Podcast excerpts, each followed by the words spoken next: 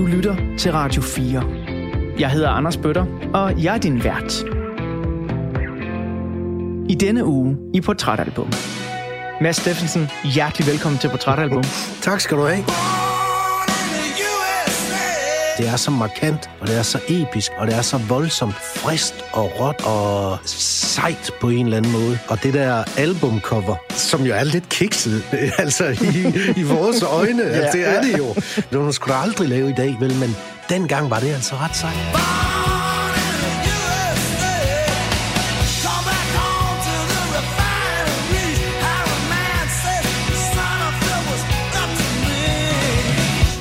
Jeg har altid grint af, når folk har beskrevet mig som sådan en lun og rolig, afslappet og alt det der. Fordi det kan jeg godt forstå, når der har været alle de der store tv-produktioner, og så det hele har bimlet og bamlet. Jeg har været rimelig rolig i den der. Men indvendigt er jeg jo et øh, raserianfald, og da jeg var dreng, kunne jeg slet ikke styre mit, øh, mit temperament. Hey, little girl,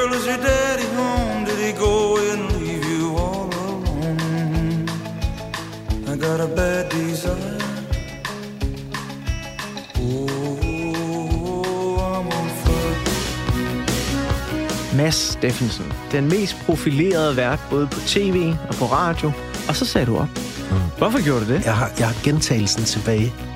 Jeg kunne ikke finde ud af, hvor jeg skulle gå hen. Jeg kunne ikke finde ud af det. Det var sindssygt. Det var, jeg var på toppen af min karriere. Jeg siger dig, det var svært. Og i månederne efter var det voldsomt. Det var voldsomt. Det var svært, fordi jeg elsker Danmarks Radio. Og det gør jeg stadigvæk.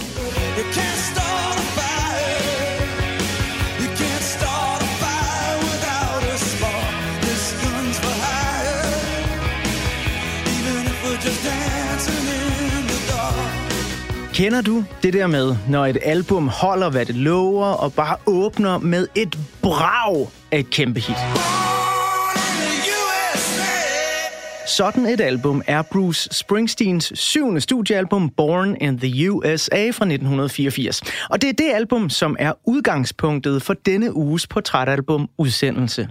Mit navn er Anders Bøtter, og i de næste to timer, der skal du være i selskab med mig, bossen og ugens gæst, som du med næsten statsgaranti har set i dit tv eller hørt i din radio inden for de seneste 10-15 år. Han er uddannet journalist fra Danmarks Journalisthøjskole i 1997. Han er tidligere mangeårig vært på DR's Gæt, hvilken kendt dansker, der bor her, flagskib, kender du typen, stod i mange år i front for monopolet, når der skulle knuses hverdagsdilemmaer i radioen. Og inden han smuttede fra Danmarks Radio, så fik han under den første coronanedlukning os alle sammen til at synge med i tv-programmet Fællessang hver for sig. Her i 2022, der er han 52 sommer og ung, fortsætter med at knuse hverdagsproblemer, og det der er værre i programmet Mass og A-holdet over på Podimo. Et koncept, der i øvrigt også blev udvidet med Mass og børneholdet. Og sidst men ikke mindst, så hygger han sig sådan lyder det i hvert fald. Sammen med den nu tidligere kender du typen livsstilsekspert Flemming Møldrup i deres fælles podcast Mass og Møldrup mellem venner. Mads Steffensen, hjertelig velkommen til Portrætalbum. tak skal du have. Ja, jeg fik da lige krasset godt i overfladen. Ja, ja, ja, der var der. Jeg, lavede egentlig, jeg har egentlig lavet ret meget. Ja, kan jeg sige. Jo. Vi øh, skal lige om lidt bladre op på øh, de første sider i portrætalbummet, hvor der blandt andet er et billede af dit barndomshjem. Men øh, inden vi kommer så langt, så skal ja. vi lige høre lidt af det der fantastiske åbningsnummer på pladen, som du har valgt, Born in the USA.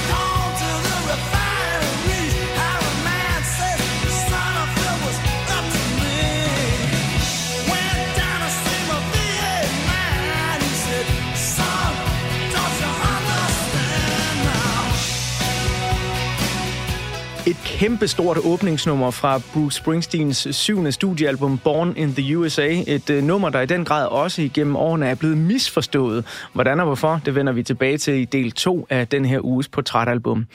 Lige for nu, der vil jeg bladre op på den første side af portrætalbummet, og der skal vi lidt længere tilbage faktisk, end 1984, hvor det her album det udkommer.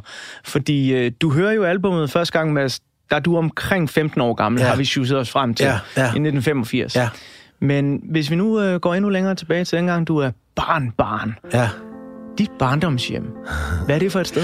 Altså, jeg kommer fra en by lidt uden for Aalborg, som øh, mine forældre øh, flyttede til, da de ligesom blev kærester og skulle have et hus, og, og flytter til den her by 10 km uden for Aalborg, som jo nærmest bare er en mark, og så køber de en grund, og så skal der bygges et hus. Og min far er selv med til at, at bygge det her hus, og det er jo så en gul øh, murstensvilla, som, øh, som man kender. Ikke? Og så begynder alle de her øh, familier at, at vokse op der og starte deres øh, voksenliv øh, der. Øh, så det var jo øh, gader, der var fyldt med, med børn. Der var lidt ligesom os alle sammen.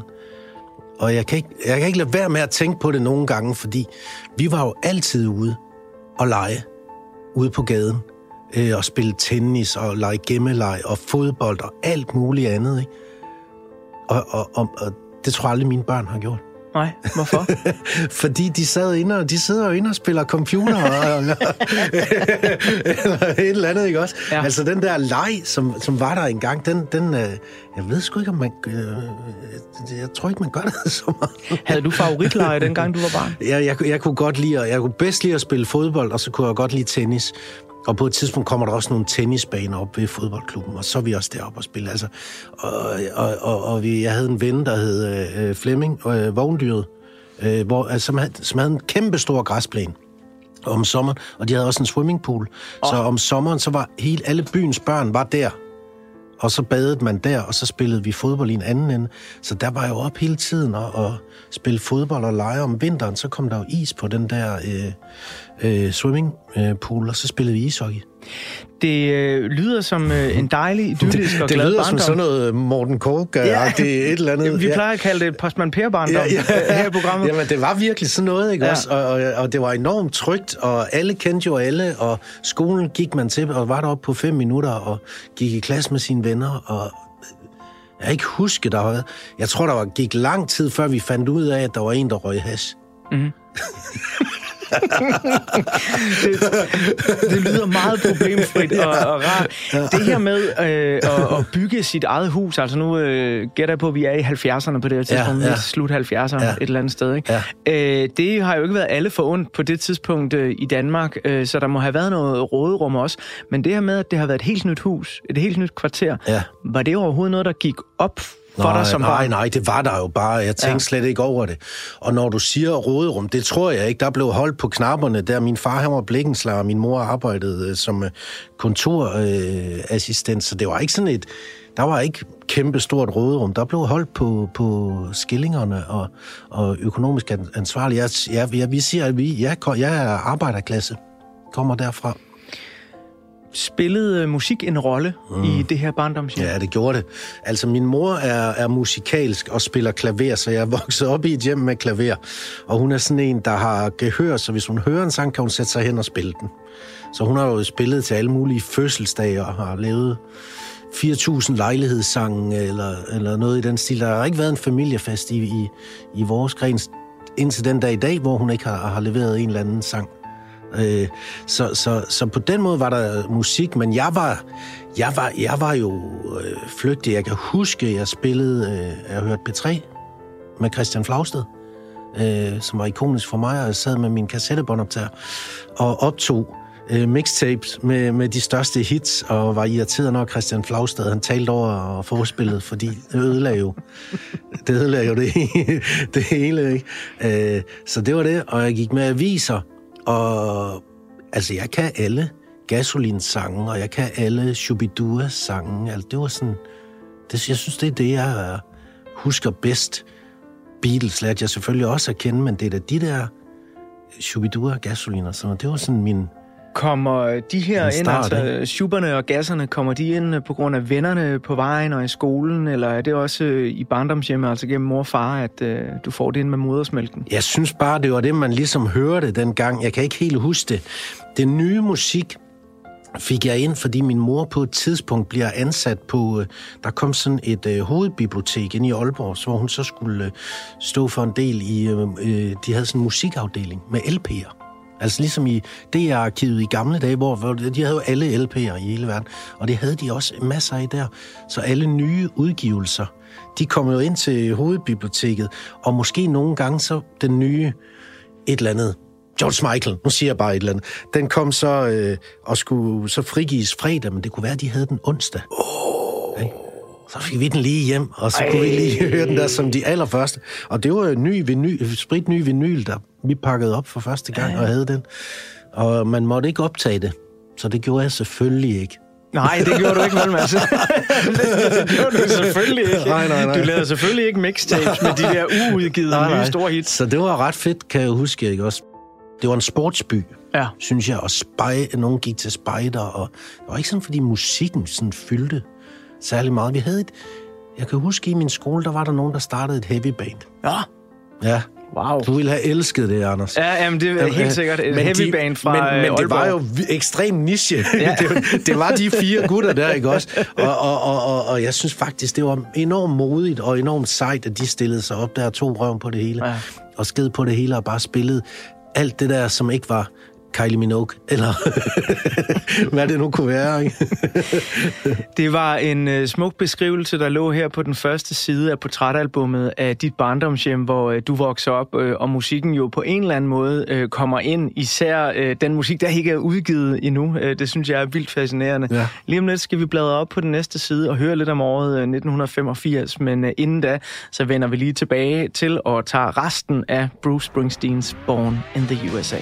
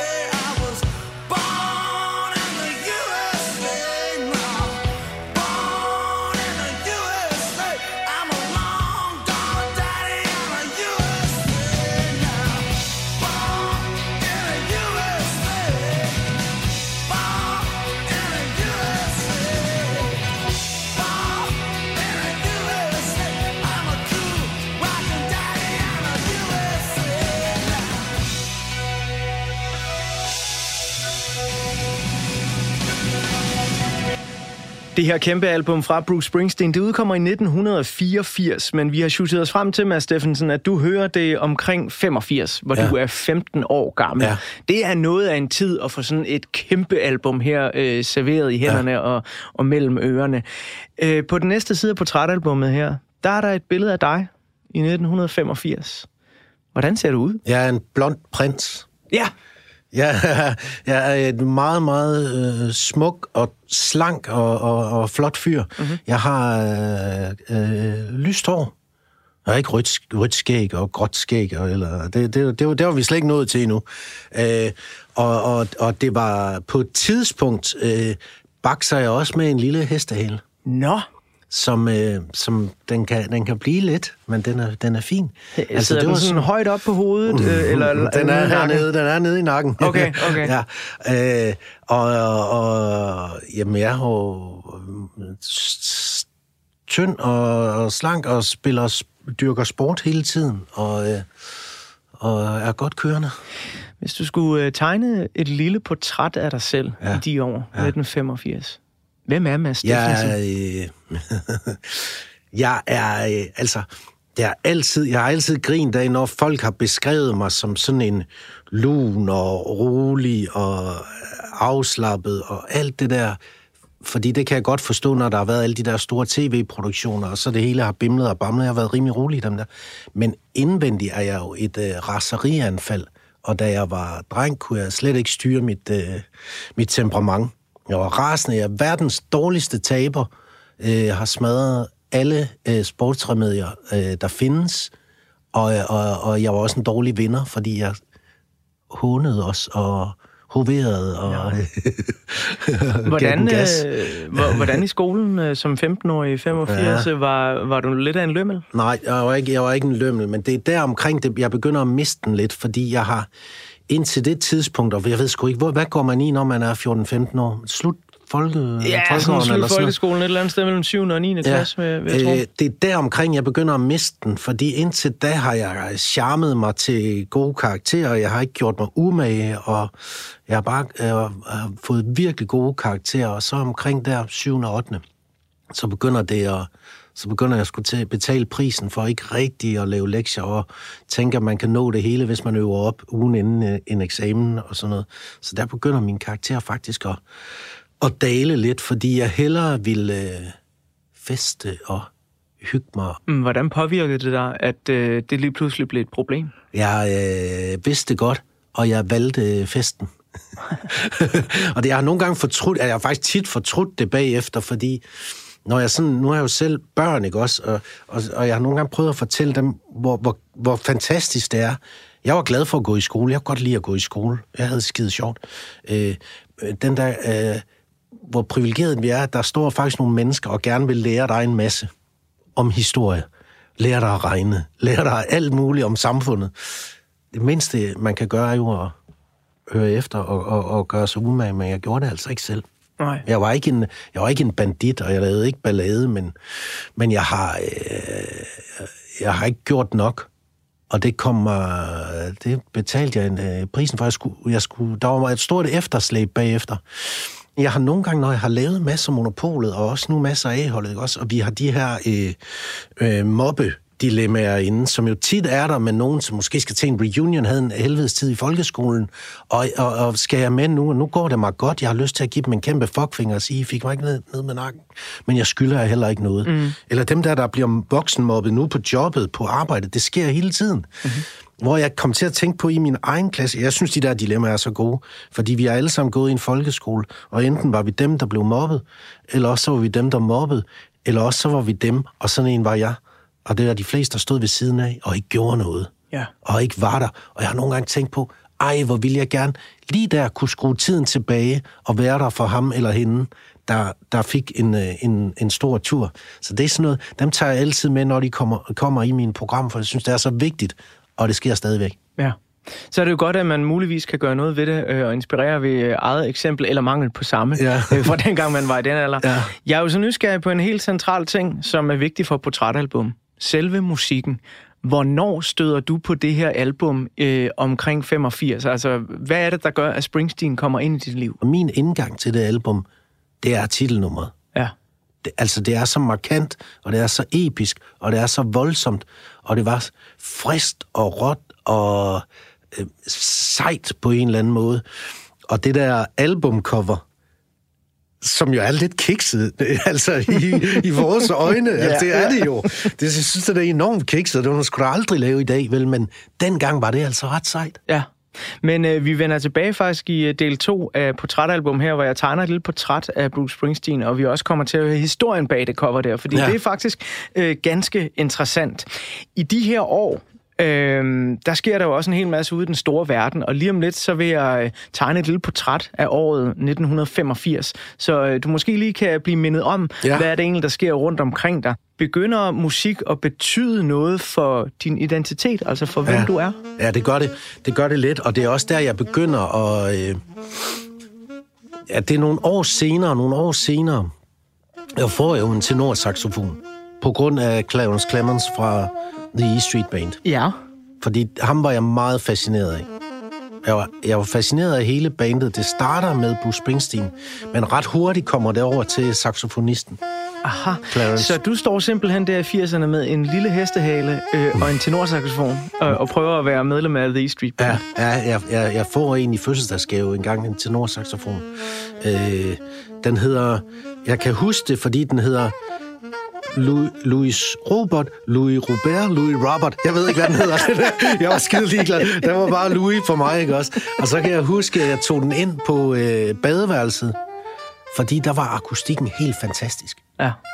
Altså en saxofon inde på et badeværelse, det lød pissegodt. Og der stod jeg altså med saxofon, solbriller, en lille hestehale, og synes jeg var fucking sej i den der lille by øh, forsted til Aalborg. Ikke? Jeg elsker Og der det. var ingen i byen, der gjorde det. Der var, jeg tror, jeg var den eneste i byen, der spillede saxofon.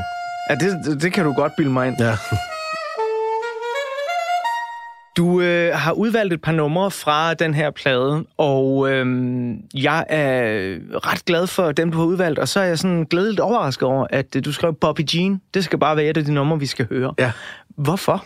Fordi øh, jeg, jeg kan godt lide teksten, det der med, at, at der, der er noget, der var en gang, og man prøver at opsøge det igen, og så forsvinder det. Fordi vi skal nogle gange minde os selv om, at vi skal huske at være der, når vi har chancen, og vi skal også huske at fortælle de mennesker, der er i vores omgangskreds, hvor meget de betyder for os, for lige pludselig så er det for sent. Mm-hmm. Altså det er sådan den store, de store linjer i det nummer. Men, men øh, den overliggende grund til det, det er, at i slutningen af den, der er der en solo, som jeg kunne spille i gamle dage. Ej, hvor er det flot, Mads. Så, øh, og den har jeg faktisk også øh, optrådt med. Hvornår? Jamen, jeg flytter til England på et tidspunkt, og så øh, er jeg nede i undergrunden Ja. med min saxofon og åbner den, så folk kan lægge øh, pens og pund i, den der. Det er kraftedeme dejligt. Så øh, kære lytter, nu øh, får du Bobby Jean, og husk lige til sidst at lytte efter den der solo, og tænk på Mads Steffensen stå ja. nede i den Londons undergrund og øh, spille den her med hatten fremme. Det får du lige inden, at øh, vi tager et lille portræt af året 1985.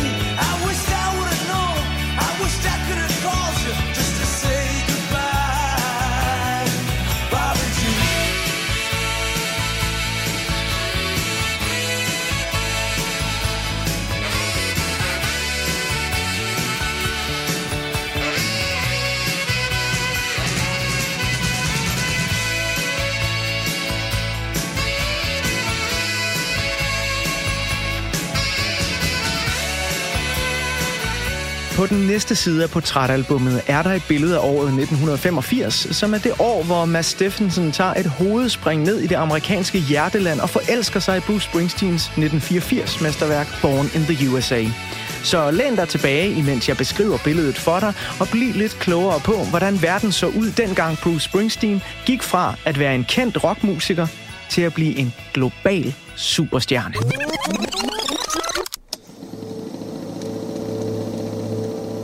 I midten af 1980'erne er et af de helt store samtaleemner den politiske aktivistgruppe, som den dag i dag nok bare ville blive kaldt en terrorgruppe, Blekingegadebanden. Og i 1985 iværksætter de en drastisk plan. De vil kidnappe sønnen til den svenske erhvervsmand Gad Rausing, som blandt andet står bag Tetra Pak. Operationen bliver dog afblæst få timer, før den skal gå i gang. Vi bliver opdaget, og jeg kan ikke. Da jeg siger det første gang, jeg kan ikke, så siger jeg, jeg vil ikke. Kigger vi ud i den store verden, så er den kolde krig stadig højspændt i 1985. Men USA forsøger både at nærme sig Sovjetunionen og hele sårene fra 2. verdenskrig i Tyskland. Det sker blandt andet, da den amerikanske præsident Ronald Reagan indleder de første møder med Sovjetunionens leder Mikhail Gorbachev i Genève og besøger kirkegården i den tyske by Bitburg, hvor forsoningen mellem Tyskland og USA bekræftes i et varmt håndtryk mellem den tyske forbundskansler Helmut Kohl og Ronald Reagan. It was my pleasure today to host a luncheon and extensive meetings with Chancellor Kohl and other representatives of his government. Hvis man går og ønsker sig lidt lettere kalorier end koldkrigsmøder, så er 1985 et år, hvor en række teknologiske opfindelser, der senere skal ændre vores liv og underholdningsbranchen, ser dagens lys for første gang. Pixar Animation Studios bliver grundlagt. Microsoft udsender det banebrydende styresystem Microsoft Windows 1.0. Og i biografen, der bliver vi sammen med Doc og Marty McFly sendt tilbage til fremtiden. Next Saturday night, we're sending you back to the future. Er man mere til underholdning fra sportens verden, så er 1985 året, hvor den første udgave af det kommende kæmpe event WrestleMania afholdes i Madison Square Garden i New York. Det er også året, hvor tennisspilleren Boris Becker vinder Wimbledon som den første usidede spiller nogensinde, den yngste spiller nogensinde og den første tysker nogensinde. Og sidst, men slet ikke mindst, så er 1985 også året, hvor det danske herrefodboldlandshold tæver Sovjetunionen 4-2 i Idrætsparken i København. Jeg vil gå med ham. Bakrykket med jer, Lærby der. Tvinger russerne til at koncentrere sig. Michael Laudrup! Inde hos de voksne magthavere på Christiansborg bliver man i 1985 enige om at nedsætte hastighedsgrænsen for biler i byområder fra 60 til 50 km i timen.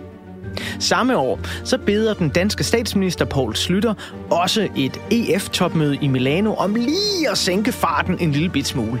Frankrig og Tyskland er nemlig kommet med forslag om, at øh, man bør oprette sådan en slags europæisk union, altså EU.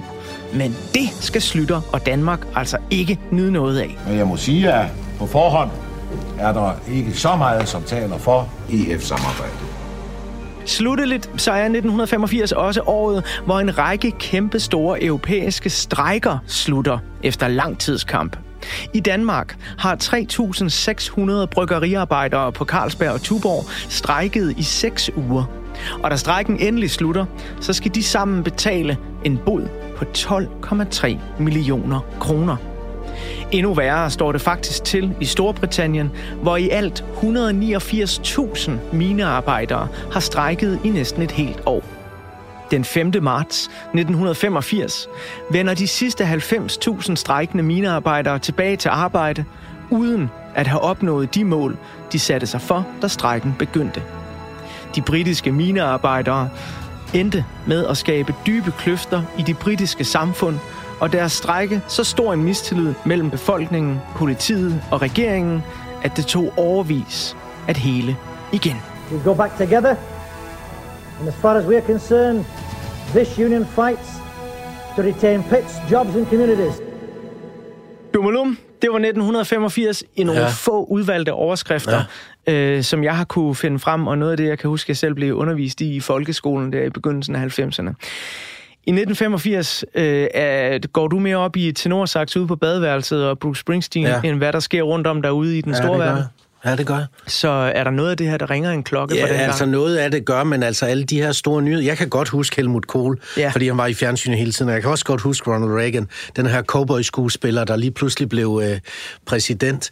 Øh, og, øh, og, og, og, og mine, mine arbejderne, jeg, kan, jeg, jeg, jeg synes, jeg kan huske noget af det, men jeg kan da godt huske tilbage til fremtiden, Ja. som jo var skældsættende og fuldstændig fantastisk, og vi ville alle sammen have det der board, han kunne stå på, og øh, Michael J. Fox var enormt charmerende og, og, og sej. Og Jeg kan også huske Boris Becker, som jo var ikke ret meget ældre end, end mig, som pludselig vinder Wimbledon. Ja, ja. Yngste spiller nogensinde til at vinde Wimbledon. Og når man læser om Boris Becker i dag, så er han gået rabundus. Ja, fuldstændig. ja, han er helt på røven. Der har du sgu klare dig bedre end Boris Becker, Mads. Ja, og hvem havde vidst det dengang? Ja, hvem bare havde vidst det.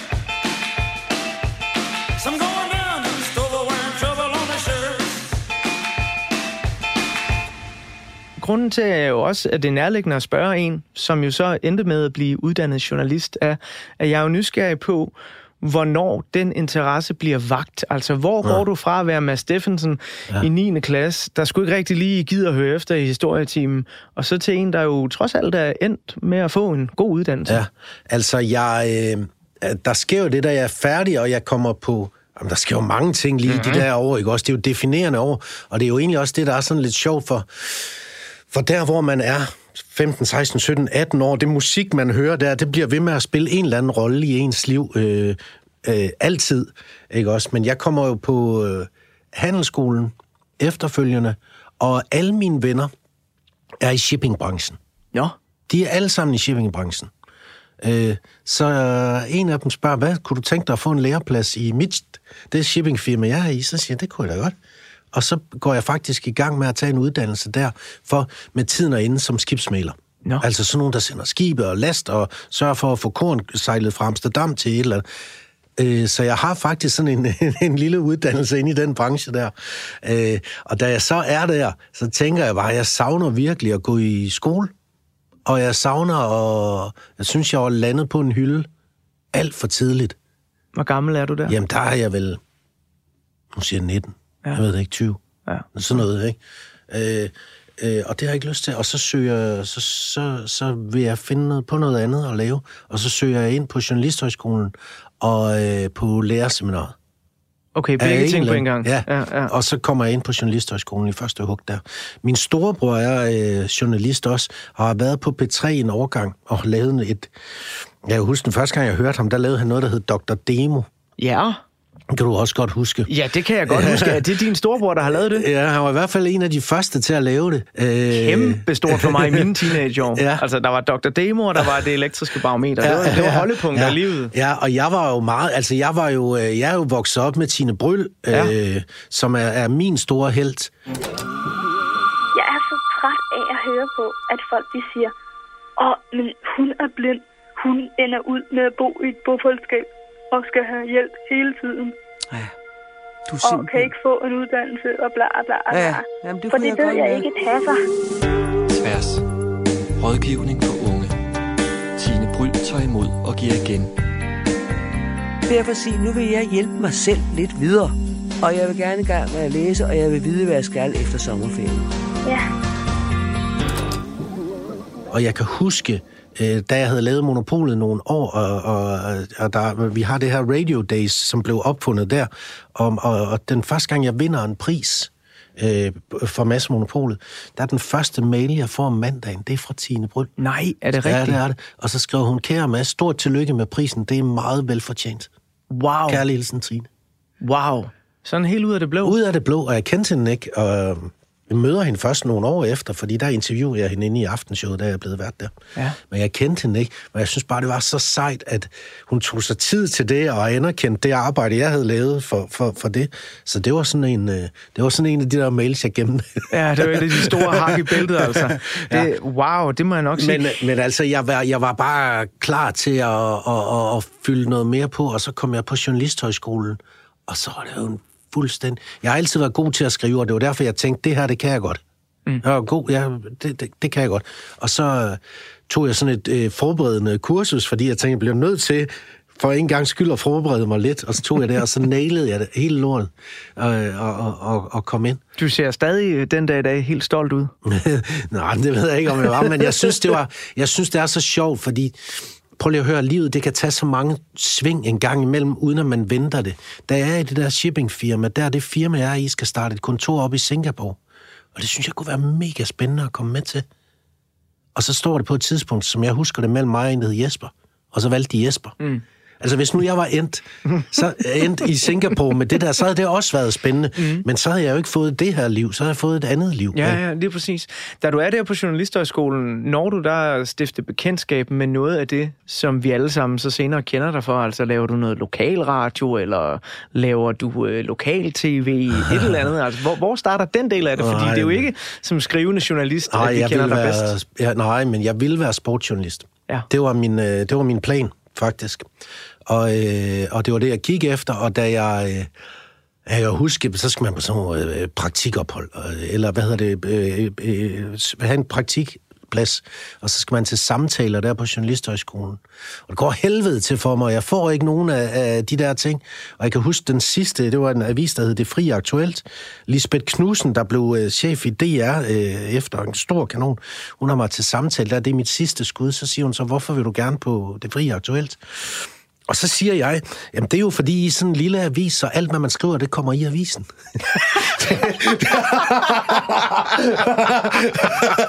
og det tænker jeg, hvor, og jeg kunne bare høre, hvorfor fanden, det var måske det, jeg havde tænkt, men det var sgu da ikke det, jeg skulle sige.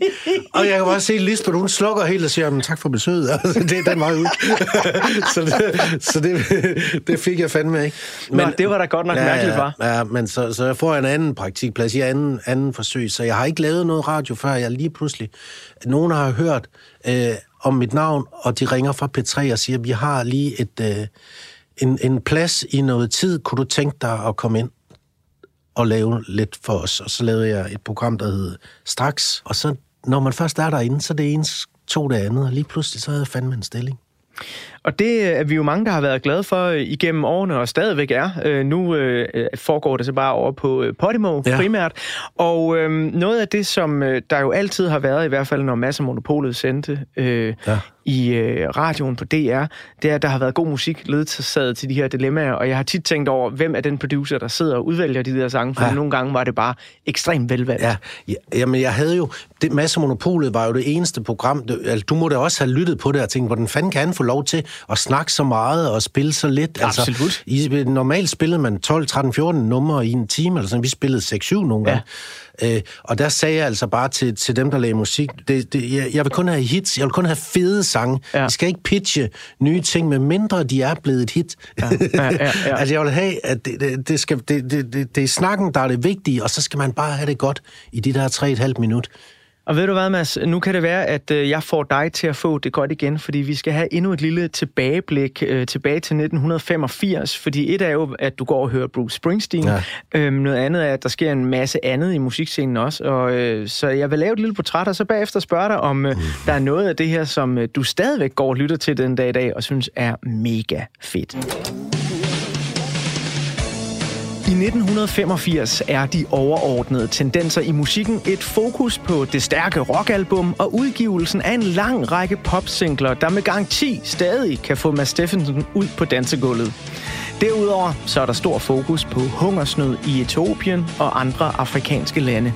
I Danmark samler støttekoncerten Rock for Afrika 28.000 publikummer i Idrætsparken i København. Den koncert er inspireret af det gigantiske musikvelgørenhedsshow Live Aid, som tv-transmitteres til alle verdenshjørner og bliver en af verdenshistoriens største musikvelgørenhedsindsamlinger.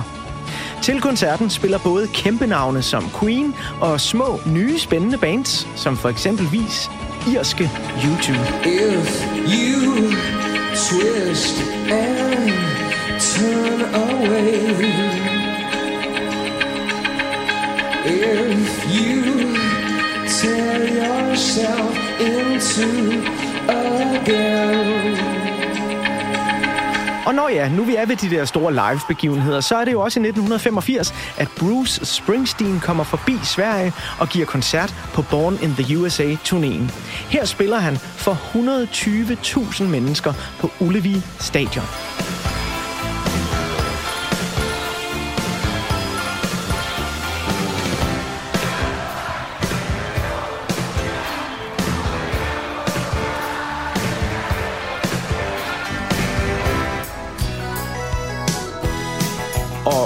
At det er vigtigt at nævne, at der udgives store kunstneriske albumværker fra vigtige navne, såsom Tom Waits, The Cure, The Jesus and Mary Chain og The Smiths, så er 1985 også bare et rigtig godt år for det solide rockalbum.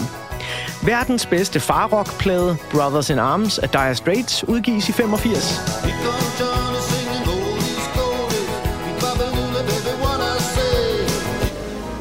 Sting charmerer os alle sammen med sit første soloalbum, Dream of the Blue Turtles.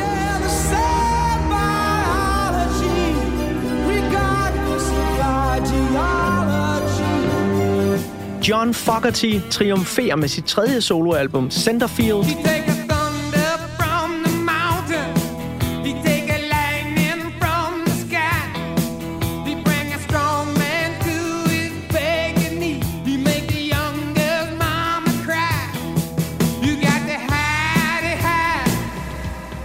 Så er der jo selvfølgelig Kate Bush, som i 1985 udgiver hovedværket Hounds of Love, der blandt andet indeholder det nummer, som på grund af Netflix-serien Stranger Things er blevet et af de mest streamede numre her i 2022.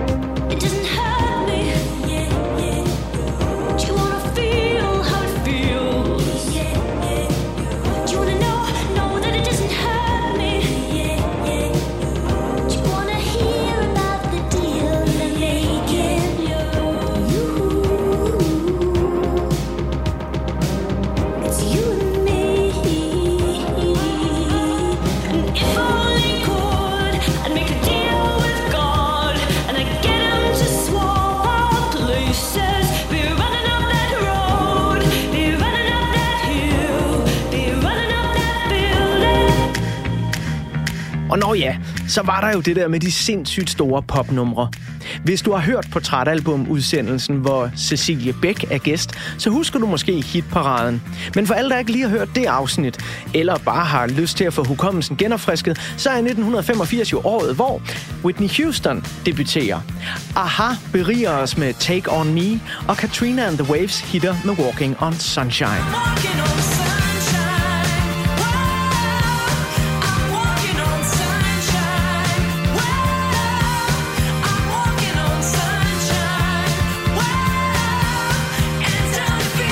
Men det stopper ikke her, for det er jo også i 1985, at Whams to kæmpe hits, Careless Whisper og Wake Me Up Before You Go Go, samt Simple Minds kæmpe popbasker Don't You Forget About Me udkommer.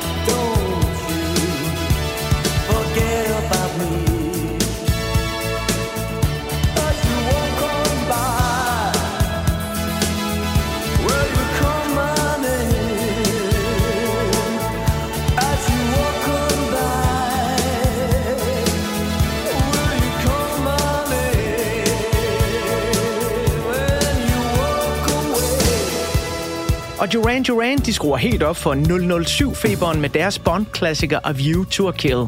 Men det er altså den unge Madonna, der smadrer alle de andre.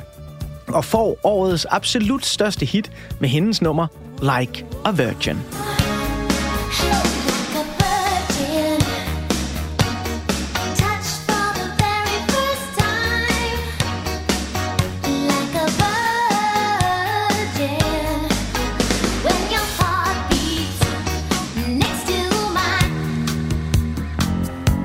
Herhjemme i den lille danske Annedam, der er der debut-EP fra de unge cowpunkere Disneyland After Dark.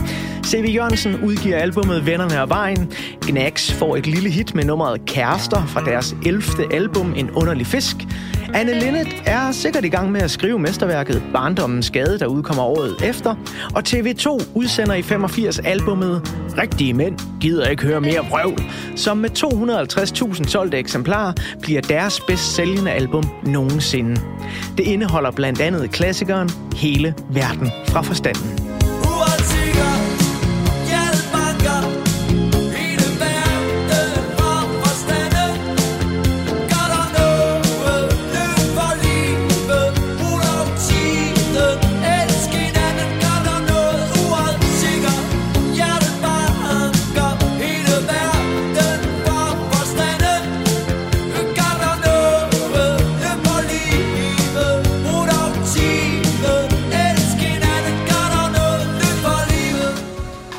Men i 1985, der er ugens gæst her i portrætalbum journalist, radio- og tv-vært Mads Steffensen. Altså nok mest af alt opslugt af Bruce Springsteen og hans nu klassiske mesterværk Born in the USA. Og her der er endnu et af de hit fra albummet, som også blev udgivet på single. Det her det er den smukke, afdæmpede fjerde single, I'm on Fire. Hey, little girl, is your daddy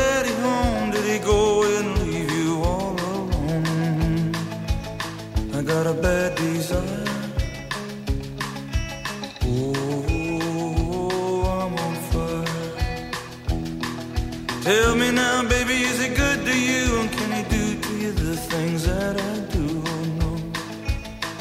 I can take you high.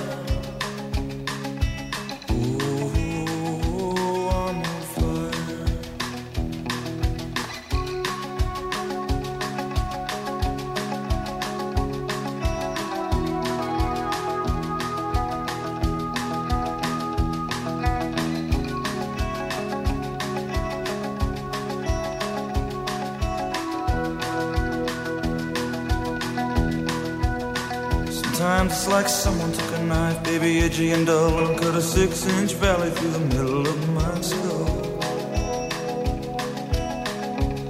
At night I wake up with the sheets soaking wet and a freight train running through the middle of my head.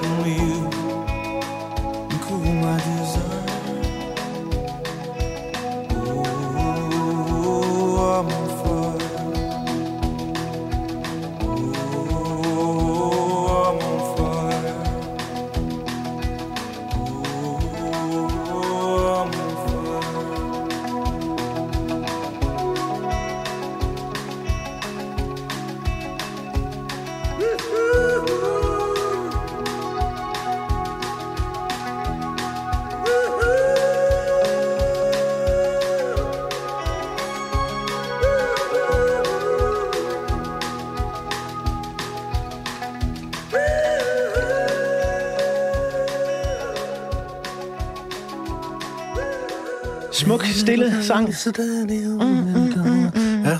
Du sidder og synger med ind i hovedet, Ja, ja, ja, det kan jeg godt ja, lide. ja, ja. Øh, Det, det er sådan et lidt atypisk nummer fra Born in the USA, som jo ellers er sådan en... Altså nu brugte jeg ordet farrock Ja. i øh, det her lille Det portræt det. af musikscenen, ikke? Men, men det kan, kan det også noget, når, Ja. når Springsteen han bliver Ja, det stille? synes jeg også, også det der med, fordi det jo skiller sig ud, fordi det er indfølt og øh, en, kærlighedssang. Er han ikke også lidt øh, smålummer i den, og ja. han, har, han har lyst til noget her? Han har lyst til men, men jeg synes faktisk, den er, den er, er ret fed, og den passer bare godt ind i, i, i det der Farroks øh, øh, univers, ikke? Den ligger også sådan lige præcis midt på albummet. Det er Ja. nummer 6 ud af 12, ikke? Altså der er man måske og det lige var klar. jo dengang, altså, dengang var et album jo også et album. Ja. Og der hørte man et album. Ja. Altså nu, i dag hører du jo bare en sang, øh, hist og pist og sådan noget, men, men det der var jo en, en opbygning, der var tænkt over, det der skal ligge som nummer tre. Mm. På, på den plade der, og, og, og når vi, øh, LP'en, når vi vender den, hvad skal side A slut med, og hvad skal side B starte med, og alt det der. Der må have været alle mulige diskussioner om, om sådan noget. Jeg ved sgu ikke, om man har det på samme måde i dag. Det tror jeg sagtens, man kan. Man kan ja. i hvert fald have en stor diskussion om, hvad skal være første single. Ja, det er der, klart, der, der, der ligesom giver folk opmærksomhed omkring det. At night I wake up with the sheets soaking wet and a freight train running through the middle of my head.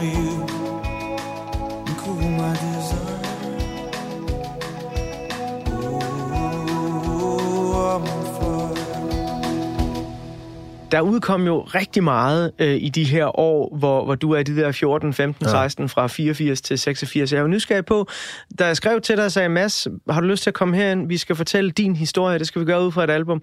Så var der ikke sådan vildt meget tvivl. Altså, der er jo folk, der sender Nej. mig sådan en liste på seks albums. Det kunne være det her, og jeg Ja. blev gift til den her sang, og det her, det er min tidligste barndomsminde. Du var meget sådan Bruce Springsteen, Born in the USA. Ja, men jeg har altid, altså jeg har, det, det er sådan en kunstner, ikke, ikke, jeg kan ikke hele diskografien og sådan noget længere, men det kunne jeg engang, men jeg har altid sådan øh, lært bandmedlemmerne, jeg kan bandmedlemmerne, og jeg var begyndt jo at spille saxofon på grund af Clarence Clemens, og jeg købte også nogle af hans albums, for ligesom at støtte op om projektet, og også købte Little Stevens øh, øh, albums, fordi det er, jo en, det er jo en del af familien, det her, øh, og jeg blev ked af det, da Springsteen dropper E Street Band og går solo, og jeg tvang mig selv til at kunne lide det første soloudspil, hvor han, hvor han ligner sådan western, øh, med den der western slips og sådan noget der, og synes først her i, i de senere år kan jeg godt se, at det er godt, men jeg, jeg, jeg sagde til andre, at det var godt, men jeg kunne ikke rigtig lide det. Jeg må indrømme, det kunne jeg virkelig ikke. Jeg har set dem til koncert øh, nogle gange i Street Band, og jeg har det sådan med det, at, at det er en gammel ven, der står deroppe. Ja. At vi har kendt hinanden så længe, og når han kommer med et album, og jeg hører det, så føler jeg skal lige tjekke op på, min gamle ven har det godt. Det er ligesom at få et postkort. Ja. Og så, okay, han er faktisk i fin form øh, stadigvæk. Og jeg kan huske den sidste koncert i parken. Det tager jo fire timer, de der koncerter, Bruce Springsteen spiller. Det er jo, man skal jo virkelig forberede sig på det, og sove inden, og ikke drikke for mange øl i starten, fordi så holder du ikke til sidst. Men, men der har de, ja, han har et nummer, der hedder Jungle, ikke? og det, jeg tror, det er på storskærm kommer der sådan nogle billeder af Clarence Clemens, som er, er, er død. Og der blev jeg faktisk enormt berørt af det, og fældede også en lille tåre. Well, the Rangers had a homecoming in Harlem late last night. And the Magic Rat drove a sleek machine over the Jersey state line. Barefoot girl sitting on the hood of a Dodge, drinking warm beer in a soft summer rain. Rat pulls into town, rolls up his pants. Together they take a stab at romance and disappear down Flamingo Lane. Det er jo det, der er så fedt ved musik. Ikke også? At vi kan komme ind og, og røre ved et eller andet. Og det kan være, jamen, det ved jeg da ikke, om der var mange andre, der fældede en tårer der, men jeg gjorde det, fordi vi havde en eller anden connection med dem på scenen der, som har givet mig musik i 40 år. Ikke? Det er øh, virkelig skønt at høre, for du har fuldstændig ret. Det er lige præcis alt det, musikken kan. Da jeg øh, researchede til den her udsendelse, der fandt jeg ud af, at øh, Born in the USA faktisk er intet mindre end det første album, der bliver trykt på CD i USA. Ja. Tidligere, der havde man, hvis man skulle have CD, altså der i begyndelsen af 80'erne, hvor den blev opfundet, der havde man importeret det fra Japan, for der havde man de store CD-fabrikker. Men man begynder ligesom at kunne se, at det kunne godt være, at den havde en fremtid, den der CD, så vi må skulle hellere få vores egen fabrik. Og den første, der så kommer ud af den her nye amerikanske fabrik, det er altså Born in the USA. Men der går jo lang tid, inden at Miniman får fat i en CD-afspiller. Der skal vi jo Ja helt op i slut 80'erne, start midt 90'erne, før ja. det rigtig slår igennem. Ikke?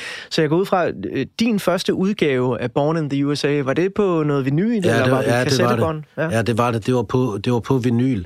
Og jeg, jeg holdt også længe fast på vinylen. Jeg ville ikke over på det der CD, halløj.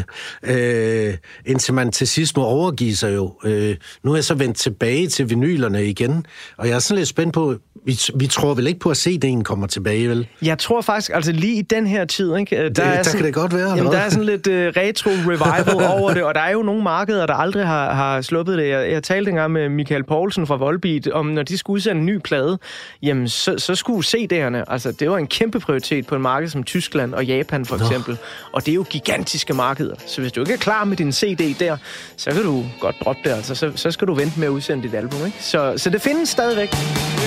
Lige om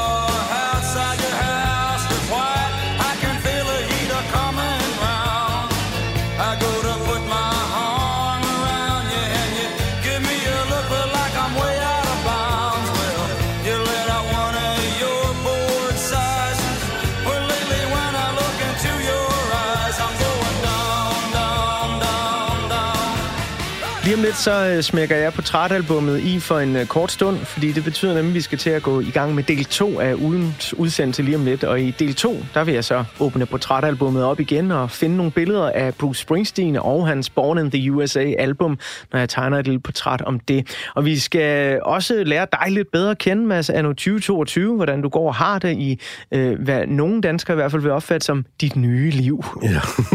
Vi skal slutte del 1 af med at høre halvdelen af et af de numre, som du har udvalgt. Øhm, hvorfor var det vigtigt for dig at få Dancing in the Dark med? Fordi det bare er et pis godt nummer, og det er jo et hit, og han blev bedt om at skrive et hit, fordi Ja. produceren mente, der manglede et hit. Lige præcis. Og tænk at kunne hive det der ud af røven, ikke? Jeg elsker den historie. Altså, ja. Ja. sagen er jo den, at Bruce Springsteens album inden uh, Born in the USA, Nebraska, mener jeg, den hedder, uh, der kommer i 82, han har skrevet sangene til både Nebraska og Born in the USA i den samme tidsperiode. To år cirka, fra januar 82 til marts 84. Og der skriver han over 70 numre. Og så da de er ved at lægge sidste hånd på Born in the USA, så siger øh, co-produceren øh, til ham, at øh, det er John Landau, der ligesom siger, prøv at høre, Bruce, jeg synes sgu, der mangler en radiosingle. Og Bruce Springsteen, han bliver sådan lidt, ja. har over 70 numre. Altså, hvad Må du kunne finde en, ikke? Ja, præcis. Stormer ud af studiet, smækker døren. Men så går han hjem og tænker sådan, nu skal jeg kraftedeme give ham. Ja. Og så skriver han Dancing in the Dark. Ja. Til ja, dagen ja, efter. som er det der også, og det er svært, at man prøver at skrive en sang, og så han sk- beskriver faktisk også processen i det der med at lave en sang. Og der kommer den der video med, med hende fra Friends. Ja. Jamen, det er pis godt nummer jo. Altså, man bliver, man, det er jo ikke hans bedste, men det, det betyder også noget. Det har også en fed fortælling.